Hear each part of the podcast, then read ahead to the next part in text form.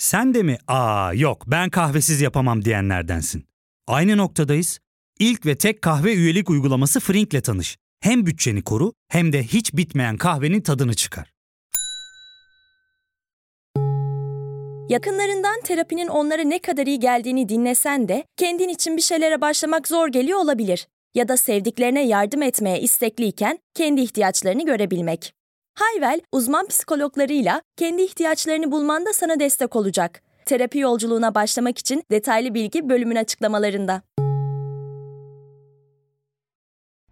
Dünyaya fırlatıldıkta ilk kez böyle bir bölüm kaydediyoruz. Çünkü bu defa benim maceralarımdan söz etmeyeceğiz. Siz bu podcast'i yönlendireceksiniz. Ne demek istiyorum? Sosyal medya hesaplarımdan hatta YouTube'daki topluluk sekmesinden bana soru sormanızı rica etmiştim. Ama bu soruları metin olarak sizden almadım. Podbean'in web sitesinde var olan bir kayıt butonu var. Yani orada siz de kendi sesinizle bana sesli kayıtlar, sorular gönderebiliyorsunuz. O yüzden ilk kez bu podcast'te bu programı dinleyen insanlar da sesleriyle burada olacaklar. Bu çok heyecan verici. Çünkü başlangıçta soruların ne olduğunu ben de bilmiyordum. Podbee'deki arkadaşlarım onları ayıklayıp bir drive klasörü haline getirdiler. Ve masa başına oturduğumda bir sürü isim, bir sürü soru ve içinden ne çıkacağını hiç bilmediğim karşılaşmalar haline geldi. Böyle biraz elim ayağım dolandı ama böylesi bir tatlı heyecan içerisinde olmak çok güzel. Şimdi başlangıçta şunu söyleyeceğim. 18 ya da 20 ya da 22 tane kadar soru yanıtlamaya çalışacağım. O yüzden biraz hızlı geçeceğim. Her birine derinlemesine yanıtlar vermek çok mümkün olmayacak. Çünkü zaman ayırıp o kayıt butonuna basıp soru soran herkese en azından selam vermek istedim. Yani hakikatin bir sunumu olmasa bile. İyi ki gönderdiniz. Hadi başlayalım.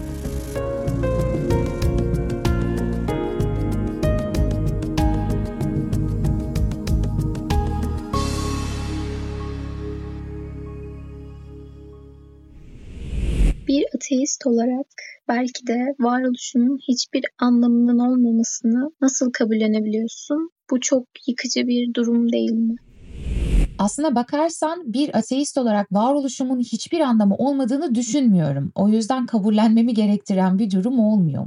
Burada sürekli olarak vurgulamaya çalıştığım bir şey var. Mesela ateist olmak, teist olmak, tanrı vardır yoktur tartışması bile değil. Hepsini bir kenara koyun. Önce felsefesine bakalım işin, anlamın felsefesine bakalım. Anlam bir ilişki. Yani kavram özü gereği bir ilişki gerektiriyor değil mi? Bir yönelimsellik gerektiriyor. Çok basit bir örnek düşünün. Bir pisuara sadece işemek için kullanabilirsiniz. Ya da onun üzerine bir imza atarsınız, ters çevirirsiniz, bir sanat mekanına koyarsınız ve o Marcel Duchamp'ın sanat eseri haline gelir. Doğal olarak bir nesnenin anlamı aslında bizim onunla ne şekilde ilişki kurduğumuzla bağlı ya da ona ne bağlamda yöneldiğimizle ilişkili. Şimdi anlam her defasında bir ilişki ise anlam şeylerin kendisinin içerisinde saklı mutlak bir şey değil. İlişkide açığa çıkıyorsa benim hayatımın anlamı da aslında benim onunla ne şekilde ilişki kurduğuma bağlı. Hayatın kendisinde bir anlamı yok ama aslına bakarsanız hiçbir şeyin kendisinde bir anlamı yok. Bir bardağın da kendisinde bir anlamı yok. Bardağın anlamı, bardağı bardak yapan şey benim onunla kurmuş olduğum ilişki biçimim. Yani ben onu bir şeyi kapsamak, bir sıvıyı tutmak üzere kullandığım için bardağın anlamı o. Gördünüz mü? Her defasında sadece özne veya nesne bir ikilik değil de bir ilişkisellikten bahsediyorum. O yüzden hayatın anlamı da kendisinde zaten yok. Yani bir teist içinde hayatın anlamı kendisinde nedir dediğinizde yine bir yanıtı olmuyor ve orada hayatın anlamını başka bir anlatı üzerinden kurmuş oluyorsunuz değil mi? Bir şeyle ilişkilendirmek durumunda kalıyorsunuz. Benim için de hayatın anlamı aslında benim onunla ne yapmak istediğim, ona nasıl yöneldiğim, kendi hayatımı nasıl var ettiğimle ilişkili. Burada sorunun şöyle bir yanı olduğunu görebiliyorum elbette. Yaşamın kutsal bir anlamı yok ya da mutlak bir anlamı yok. Öte dünyaya varan aşkın bir anlamı yok. Bu çok yıpratıcı değil mi demeye çalışıyor. Ama ben de orada şöyle düşünüyorum. Yaşam zaten kendisinde o kadar ilginç bir hale gelebilir ki, o kadar sınırsız yaratıcılık içerebilir ki yaşamın anlamını kurmak için onun ötesinde aşkın bir şeye gitmeye gerek yok. Çünkü o gittiğimiz anlam tesis eden anlatıların gerçekliği benim nezdimde şüpheli olduğu için ben yaşamın anlamını da yaşamın kendisine içkin olarak kurma denemesi yapıyorum. Çünkü yaşam zaten kendi başına da onunla kurduğumuz ilişki biçimleriyle anlamlı olabilir. Çünkü burada şunu düşünün. Aklıma ilk nedense Gandhi örneği geldi. Gandhi'nin yapmış olduğu pasif direniş eylemi mesela anlamsız mıydı? Gandhi'nin bu eylemi sadece bir öte dünya alegorisi üzerinden, teistik dinler üzerinden mi anlamlı hale gelebilir yoksa kendi değerlerine uygun bir tarzda direniş sergilemiş olması da zaten oldukça değerli değil mi? Ya da şöyle düşünün, bazen hiç tanımadığınız biri için çabalıyorsunuz. Yani onun daha iyi koşullarda olmasını istiyorsunuz ya da kötü bir duruma düşen birine yardım etmeye çalışıyorsunuz. Kötü durumda olan birine yardım ederken aklınızdan geçen ilk şey şu mu oluyor? Ben ona yardım edersem iyidir çünkü Tanrı dediği için iyidir mi diyorsunuz? Onun karşılığında bir beklentiyle mi yapıyorsunuz? Yoksa o ilişki kurma biçiminin, o birlikte kurduğunuz diyaloğun anlamlı olduğunu mu düşünerek bunu yapıyorsunuz? Buradan şuraya gitmeye çalışıyorum. Biz dünyevi dediğimizde sadece zevk verici şeyleri düşünürüz genelde ama aile kurumu da dünyevi, dostluk da dünyevi, doğayla kurmuş olduğumuz ilişki de dünyevi. Hukuk sistemimiz bile dünyevi. Çünkü hepsi dünyasal bir ortamda, bu uzay, bu zamanda tesis edilen ve anlamlı olan şeyler. Hal böyle olunca ateistsen eğer bir tanrıya inanmıyorsan yaşamın bütün anlamı da aslında noksan kalıyor diye düşünmekte bir sorun olduğunu düşünüyorum. Yani dünyeviliğe haklı onurunu teslim edilmediğini düşünüyorum çocuğunuzla geçirdiğiniz vakit, yardım ettiğiniz, toplumsal olarak harekete geçtiğiniz bir direniş bunlar hiç anlamsız şeylermiş gibi gelmiyor bana. Ya da hepsini bırakın gün batımında doğayı izlemeye başlarsınız ve çok büyük bir şeyin parçası olduğunu düşünürsünüz. Çok büyük bir şeyin parçası olmak için Tanrı'nın varlığına inanıyor olmanız gerekmez. Çünkü evren kendi başına zaten fiziksel bir fenomen olarak da ele alınabilir. Bu bile size o koca resimde bir saniye bile olsa var olmanın ne kadar büyük bir şans olduğunu düşündürebilir ve o yaşadığınız an anlamlı hale gelebilir. Bana kalırsa Tanrı anlamın yegane garantörü değil. Biraz nişeci bir tarzda söyleyeceğim. Kendi hayatımızın anlamlarını yaratan tanrılara dönüşebilmek zaten esas olan.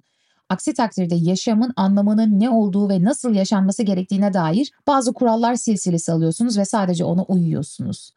O yüzden tekrar ediyorum asıl mesele kendi hayatımızın da anlamlarını yaratabilme cesaretini göstermek bence.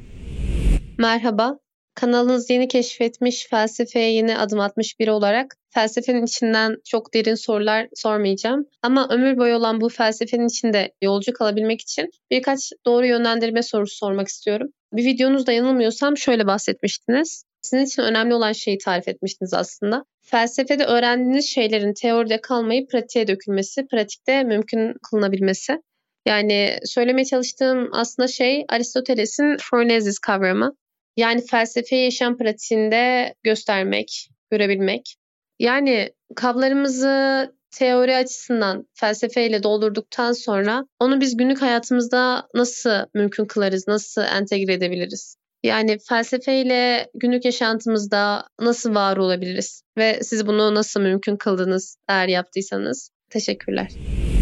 Evet, Phronesis bence de felsefenin odak noktasından biri olmalı. Yani biz felsefe dediğimizde teorik anlatılar, öğretiler düşünüyoruz genellikle ama bu teoriler eylemlerimize sirayet etmediği sürece entelektüel oyunlar, keşifler, zevkler olmaktan öteye gidemiyor. Bu noktada şunu düşünmek lazım. Ben özellikle bunu bu aralar kendime pek çok şey için soruyorum. Sadece felsefe için değil. Yani bir insanla buluşacaksam bile aklımın içerisinden milisaniyelerde şöyle bir şey geçiyor. Bu beni daha iyi bir insan yapacak mı? Şimdi burada iyi büyük bir soru işareti değil mi? Yani her birimiz için iyi tanımı farklı ya da benim iyiyi ne şekilde tanımladığımı sorabilirsiniz ama en azından herhangi bir kitabı okurken, herhangi bir şeye vakit ayırırken, herhangi bir eşya alırken bile ya da herhangi bir film izlerken bile onun benim varlığımı güçlendirip güçlendirmeyeceğini düşünüyorum. Burada kastettiğim sadece çok güçlü arkadaşlar edinin, zenginlerle takılın gibi bir güçlülük değil. E, hepimizin bir var kalım çabası var. Bu da çok spinozacı bir yerden konuşuyorum. Ve var olma konusunda ısrarcıyız belli ki. Bazı şeyler sizin bu var kalım çabanızı yani konatosunuzu güçlendirir. Sizi bazen yıkar ama güçlendirir. Bazen sizi mutlu eder ve güçlendirir. Bazen size bilmediğiniz bir şey öğretir ve güçlendirir. Ve hepsi olabilir. Merak da sizi güçlendirir değil mi? Ama bazen de bir şey yaparsınız ve zaman kaybıdır. Yani bomboş geçen bir andır ve o diyalog, o karşılaşma ya da o şeyi yapıyor olmanın aslında sizin varlığınızı güçlendiren bir şey değil de zayıflatan olduğunu bilirsiniz. Hani şey deriz ya böyle muhabbet ederken enerjimi emdi diye. Değil mi? Böyle sizi daha kırık hale getiren şeyler. Ben de bir yerden sonra felsefe üzerine temel seviyede işte lisans eğitimi aldığım için zaten bir şeyler bilerek mezun oluyorsunuz. Oradan sonra daha çok benim için varlığımı güçlendiren öğretilere, pratiklere yönelmeye çalışıyorum. Yani şu an bana ilgilenmediğim, bende yeni ufuklar açmayan, benim düşüncelerimi güçlendirmeyen bir alanda okuma yapmak açıkçası biraz gereksiz bir entelektüel çabaymış gibi geliyor. Yani bu şey deriz ya malumatı furuş hani her konuda bir şeyler biliyor olmak tamam önemli olabilir ama sadece gerçekten varlığımı güçlendiren şeyler öğrenmek istiyorum ve bu tarzda şeyler öğrendiğinizde ister istemez fark ediyorsunuz, eylemlerinize yansıdığını görüyorsunuz. Yani arkadaşınızla ilişkinizden tutun da dünya ile olan ilişkinize, politik tavrınıza öğrendiğiniz şeylerin sizin eylemlerinizde yansıması olmalı. Aksi takdirde bunları gerçekten neden öğreniyoruz ki? Eğer ki akademik bir merakınız varsa bilemem. Ama chat GPT olmakta değil sanırım felsefedeki amaç ve bu benim son senelerde gerçekten chat GPT'nin ortaya çıkmasıyla birlikte çok fazla dert edindiğim konulardan biriydi. YouTube'da ya da podcast'te en azından şunu sormuştum yani chat GPT'nin insanları anlatmadığı bir şey anlatıyor olmalıyım. O noktada nedir peki onun anlatamayacağı şey? Deneyimdir değil mi? Benim Spinoza hakkındaki bilgim değil de Spinoza hakkında yapmış olduğum okumalardan sonra neşeli bir varlık tarzına nasıl geçmeye çalıştığım ya da böylesi bir neşeyi yaşamımda görüp göremediğim, hani daha öznel, öznenin deneyimlerine dayanan bir yerden yaşama gerekliliği ve YouTube kanalıma da bakarsanız aslında podcast programında da keza öyle. Son yayınlar ilk yayınlardan oldukça farklı. Başlangıçta işte Platon'un teorisi nedir gibi konuşurken son dönemlerde sürekli bir soru, bir yaşam hikayesi, Dilara'nın hayatından çıkan bir şey anlatmaya çalışıyorum. O yüzden yeni başlayan biri elbette bütün felsefe tarihini birkaç kez eh, belki de gözden geçirmeli. Yani baştan sonra birkaç kez okumaktan bahsetmiyorum ama farklı kaynaklara bakarak işte Platon ne dedi, Kant ne dedi, Descartes ne dedi bunlara bakmak önemli. Ama bu okumadan sonra, bu tanışma merasiminden sonra zaten bazı şeylerin sizin için daha önemli olduğunu, hayatınızda hangisine ihtiyacınız olduğunu anlıyorsunuz ve okumak her zaman kendisini bir zorunlulukla ortaya koyar. Yani burada sizin için daha önemli olan, sizin ihtiyacınız olan bazı konular kendilerini belli etmeye başlayacaklar ve onlara yöneldiğinizde, onları içselleştirdiğinizde zaten hayatınızdaki bazı ihtiyaçlara yönelik onlara yöneldiğiniz için istemeseniz de eylemlerinizde kendilerini göstermeye başlayacaklar. En uygun hali bana buymuş gibi geliyor. Sydney'den selamlar. Ben realitenin şu şekilde olduğunu düşünüyorum.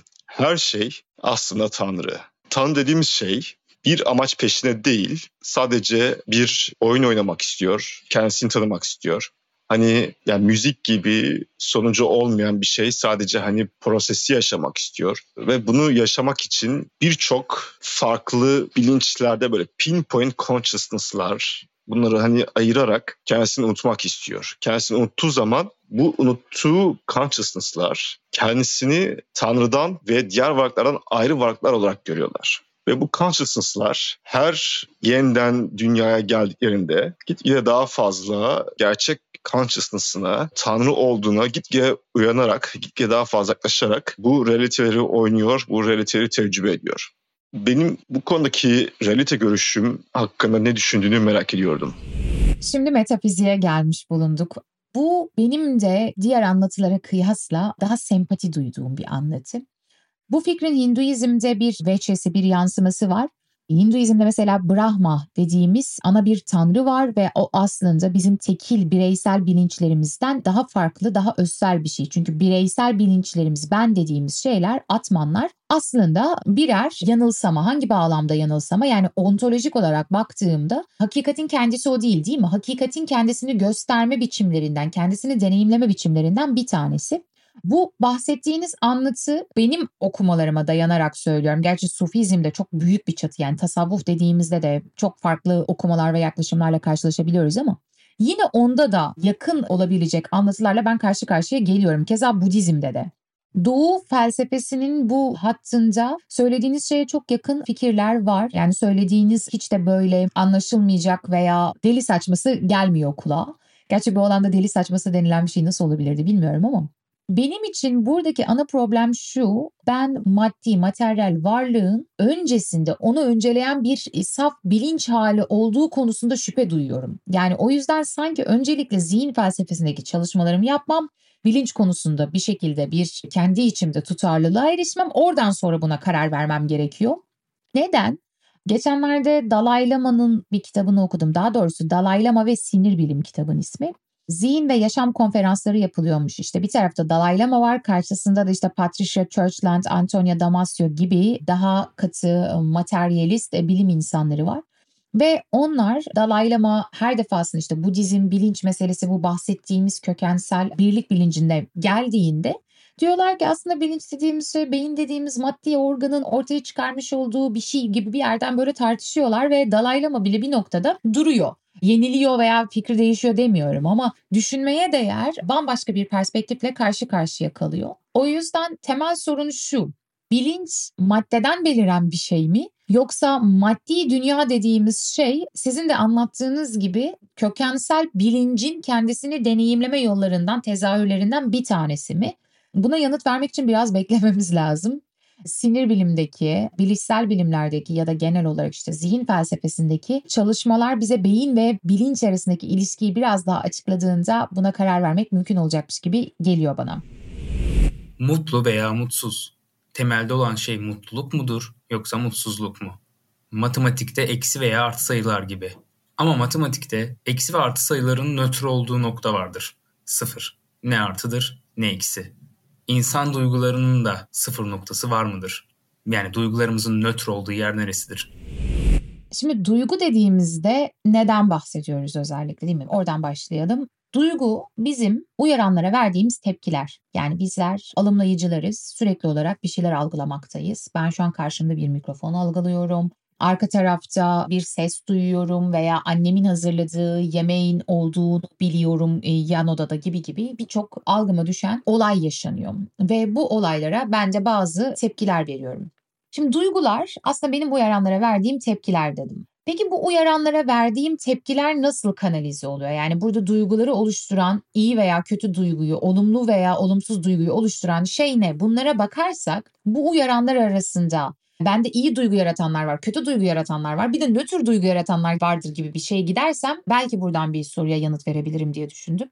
Esasen duyguların ortaya çıkmasını sağlayan şeyler hormonlar. Hangi hormonlar? İşte serotonin var, endorfin var, dopamin var, oksitosin var. Dört tane yanılmıyorsam hormon var. Ve bu hormonlar bende duygu dediğim şeylerin oluşmasına yol açıyor. Peki bu hormonlar nasıl çalışıyor? Tamamen evrimsel psikolojik bir süreç değil mi? korku yaratan, kaygı verici yani benim yaşamıma kasteden, en temel amacım olan hayatta kalmamı engelleyen ya da bu anlamda var kalım çabama ters düşen, bir tehlike uyandıran bir olayı algıladığımda ben kaygı, stres, kötü hissiyat hormonlarını salgılamaya başlıyorum. Aksi olduğunda ödüllendirici bir şeyle karşılaştığımda ise ben de mutluluk hormonları salgılanıyor. Şimdi bu durumdan yola çıkarak sorunuza geri döndüğümde duyguların iyi olduğu yerler var, kötü olduğu yerler var, nötr olduğu yerler var mı diye bakamıyorum. Yani o zaman soru benim için şöyle bir şeye dönüyor.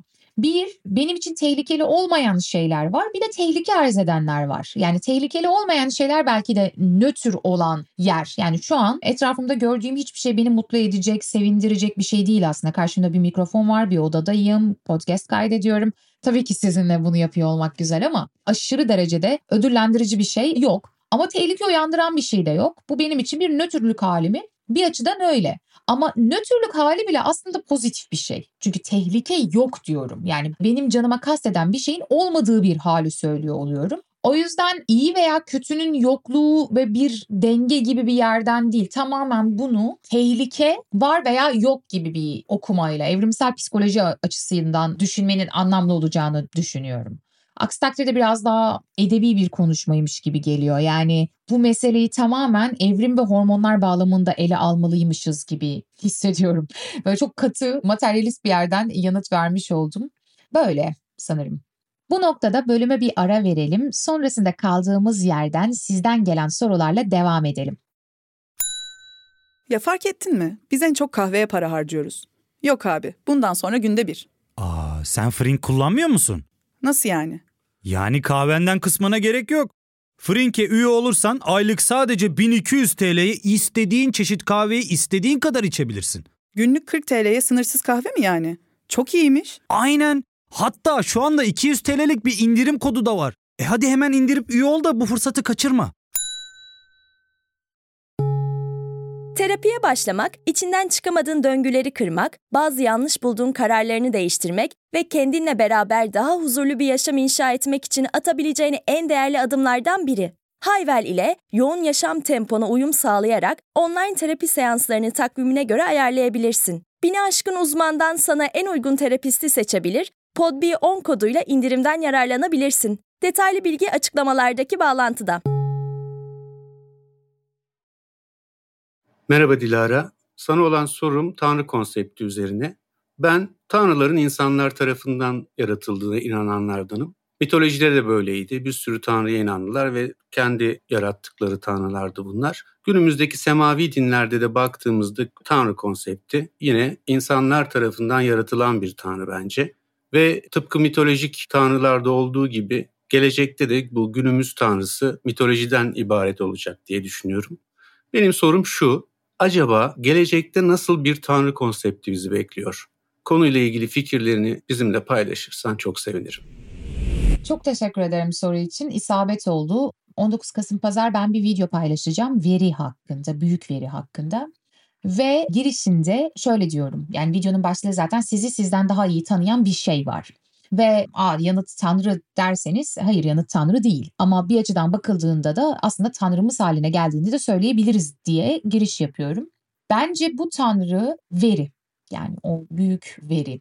Bu büyük verinin kullanılma biçimi, hayatımıza sirayet etme biçimi, bizi nasıl izlediği ve sonrasında toplanan bu veriyle geri dönüp algılarımızın nasıl manipüle edileceğini düşünürsek ki edilmekte de zaten bir açıdan Tanrı'nın yerine geçen şey tam olarak bu. Çünkü düşünebiliyor musunuz? Ben kendimi bile bazen kandırıyorum. İnsanları da kandırıyorum. Diyorum ki ben işte sanat filmlerini çok severim. Siz bunu deyin, buna inanmak isteyin. Bunun hiçbir anlamı yok. Veri biliyor. O filmi kaçıncı dakikada kapattın? Ya da Harari'nin verdiği bir örnek vardı 21. yüzyıl üzerine 21 derste. Televizyonlarımızın üstüne yerleştirilen birer sensör, alımlayıcı olduğunu düşünün sizin hangi filmin neresinde güldüğünüzü, neresinde üzüldüğünüzü, neresinde kalp ritminizin arttığını takip edebildiğini düşünün.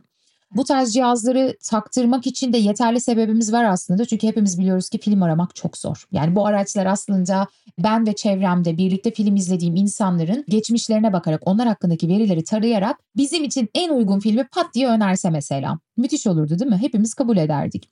Şimdi böylesi bir bilgiye sahip olmak benim neden hoşlanacağımı, neyi tercih ettiğimi, kendime bile itiraf etmekten kaçındığım eğilimlerimi ya da bu verilere dayanarak hangi eşin bana daha uygun olduğunu, hangi meslekte daha başarılı olabileceğimi düşünebiliyor musunuz? Tüm bunlara dair bir bilgi veri sahibi olmak aslında tanrı olmak. Her şeyi görmek, her şeyi duymak, her şeyi bilmek değil mi? O Allah'ın 99 sıfatındaki sıfatlarını hatırlayın.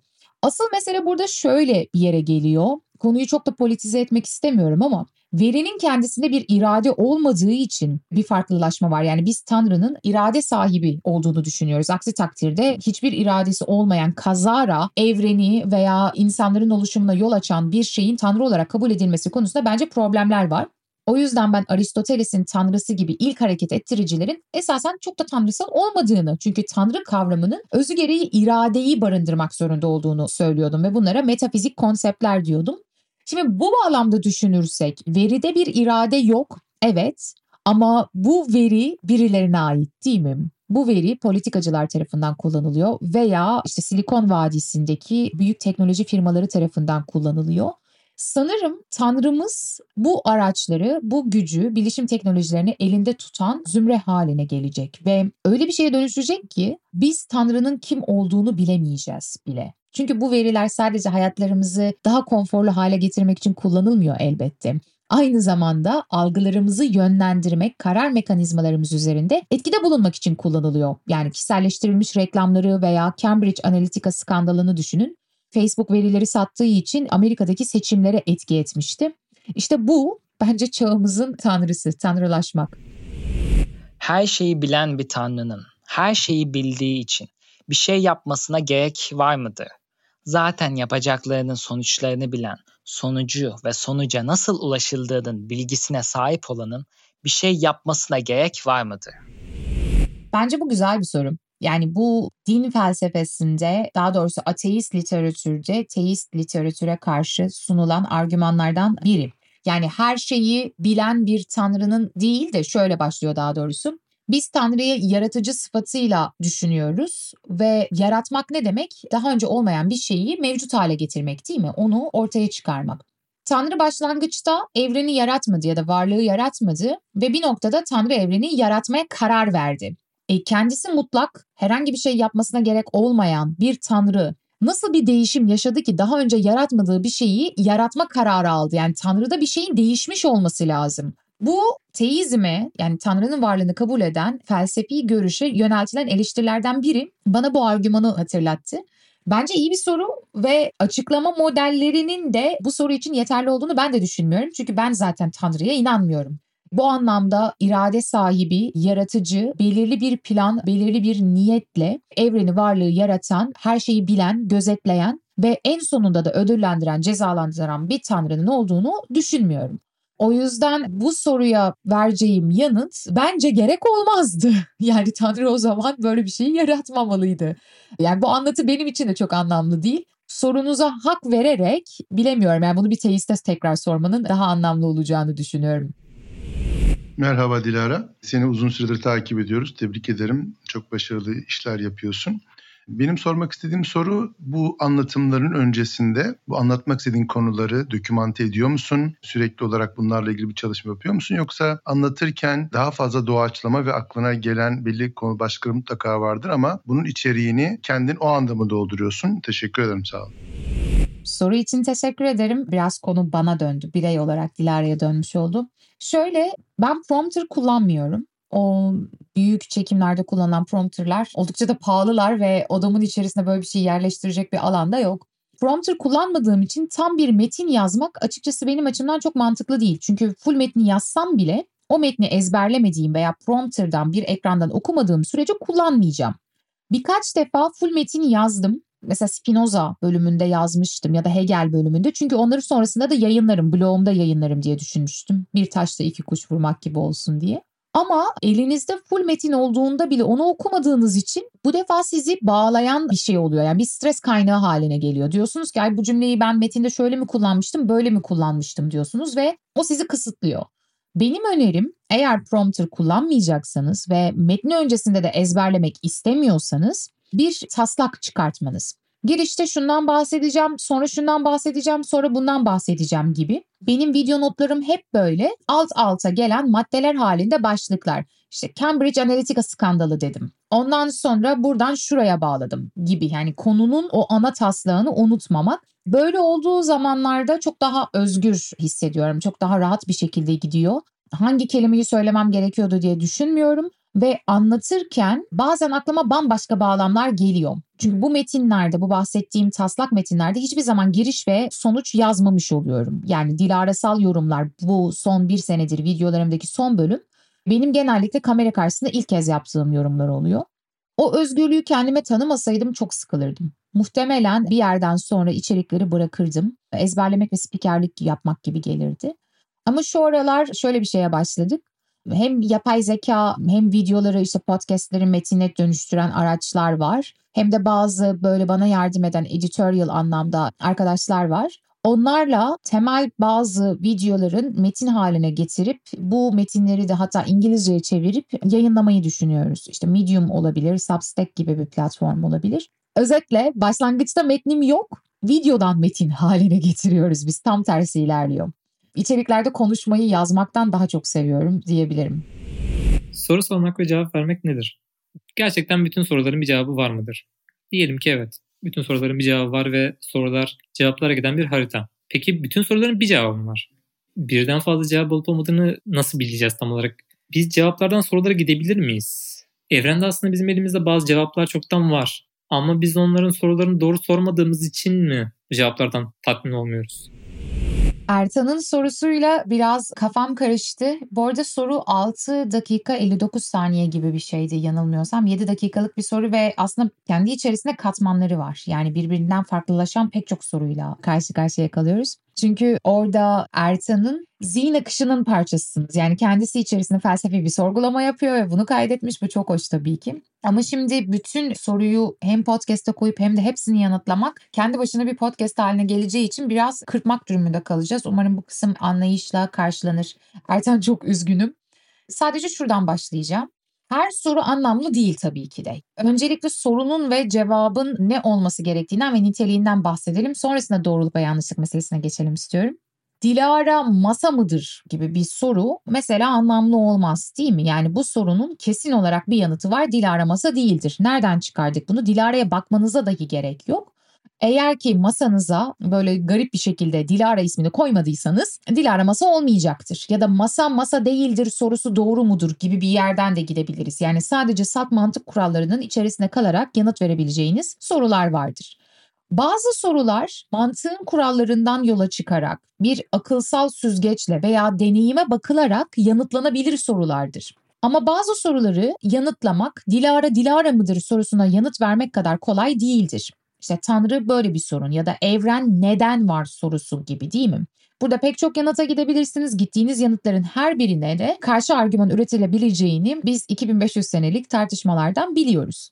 O durumda şunu demek lazım. Bir sorunun niteliğine bağlı. Yani yanıtın ne derecede doğru olduğu veya yanıtlanıp yanıtlanamayacağı meselesi sorunun niteliğine bağlı. Bir ikincisi Ertan'ın sorusunun devamında olan bir şeye daha dikkat çekmek istiyorum. Şey demişti. Bir sorunun birden fazla yanıtı varsa bu Aristo'nun mantık kuralları gereğince çelişik bir şey olmayacak mı dedi. Şimdi Dilara nedir bir soru ve anlamlı bir soru. Dilara nedir sorusuna ben Dilara insandır derim. Doğru bir yanıt olur. Dilara bir kadındır derim. Doğru bir yanıt olur. Dilara bir felsefecidir derim. Doğru bir yanıt olur.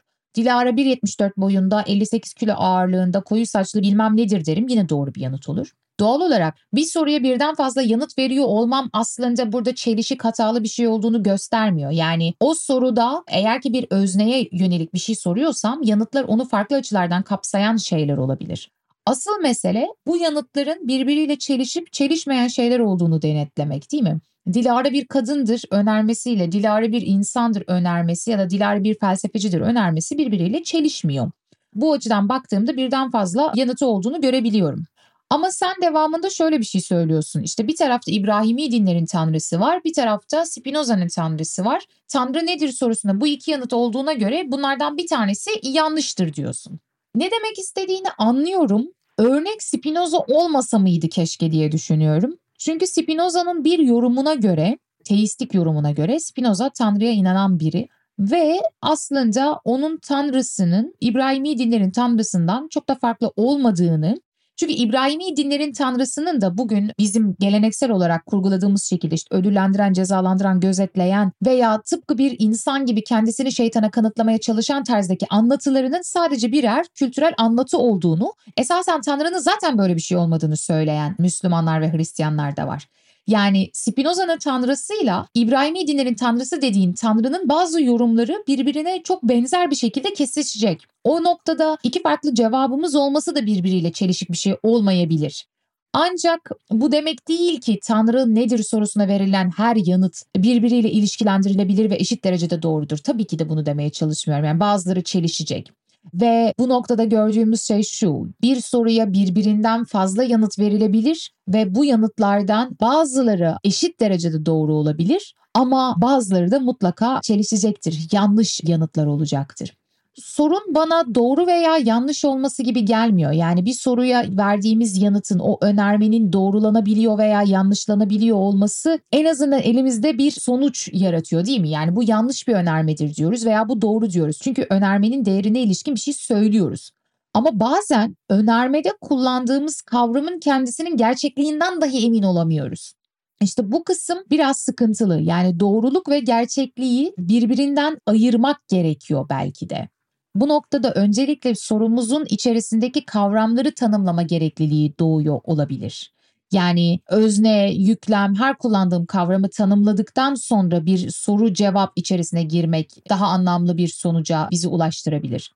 Yine de şunu söylemem lazım. Daha sezgisel bir yerden konuşuyorum. Böyle olduğunu düşünüyorum veya hissediyorum diyebilirim.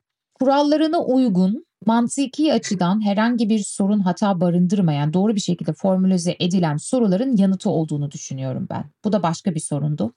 Aynı kayıt içerisinde birbirinden farklı sorular olduğu için hepsini ardarda arda koymak durumunda kaldım. Eğer ki hiçbir yanıta ulaşamıyorsak o ya mevcut durumdaki cehaletimizden kaynaklanıyordur. Yani bu konuda bir bilgimiz yoktur. Hani var ya matematikte henüz çözülmeyen problemler gibi. Şu an onu çözemiyoruzdur. Ya da yetilerimize bağlı olarak bir problem vardır. Yani benim aklım, deneyimim ve sahip olduğum araçlar o problemi çözümlemeye yeterli değildir diye düşünüyorum. Ama bizim o problemi çözme konusunda yeterli yetilere sahip olmamamız o problemin ilkesel olarak bir çözümü olmadığı anlamına gelmiyor. Yani o problemin bir çözümü var ama biz o problemi henüz çözemiyoruz. Çünkü aklımız ve deneyimimiz ve sahip olduğumuz araçlar onu çözmek konusunda bize yardımcı olmuyor.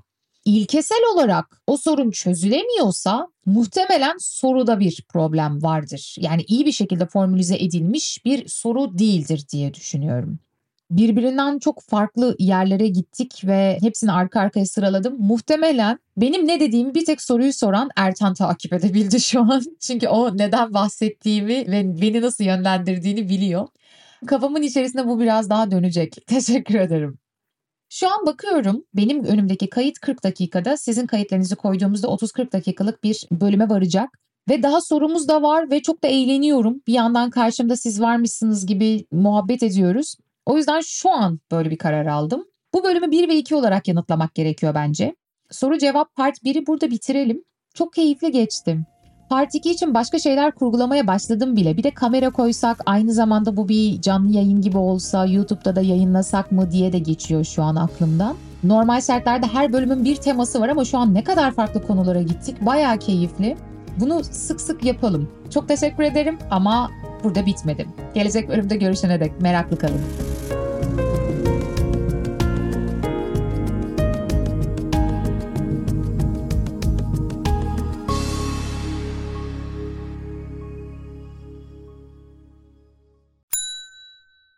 Ve tek kahve üyelik uygulaması Frink, 46 ildeki 500'den fazla noktada seni bekliyor. Açıklamadaki kodu girerek sana özel 200 TL'lik indirimden faydalanmayı unutma. Hadi sen de Frink üyeliğini başlat, kahven hiç bitmesin. Hem bugününe hem yarınına katacaklarıyla terapi yolculuğuna ve daha iyi hissetmeye bugün Hayvel ile başla. Açıklamadaki linkten Hayvel'i indir, ücretsiz tanışma görüşmelerinin ardından bütçene uygun seans paketini seç ve terapi yolculuğuna başla.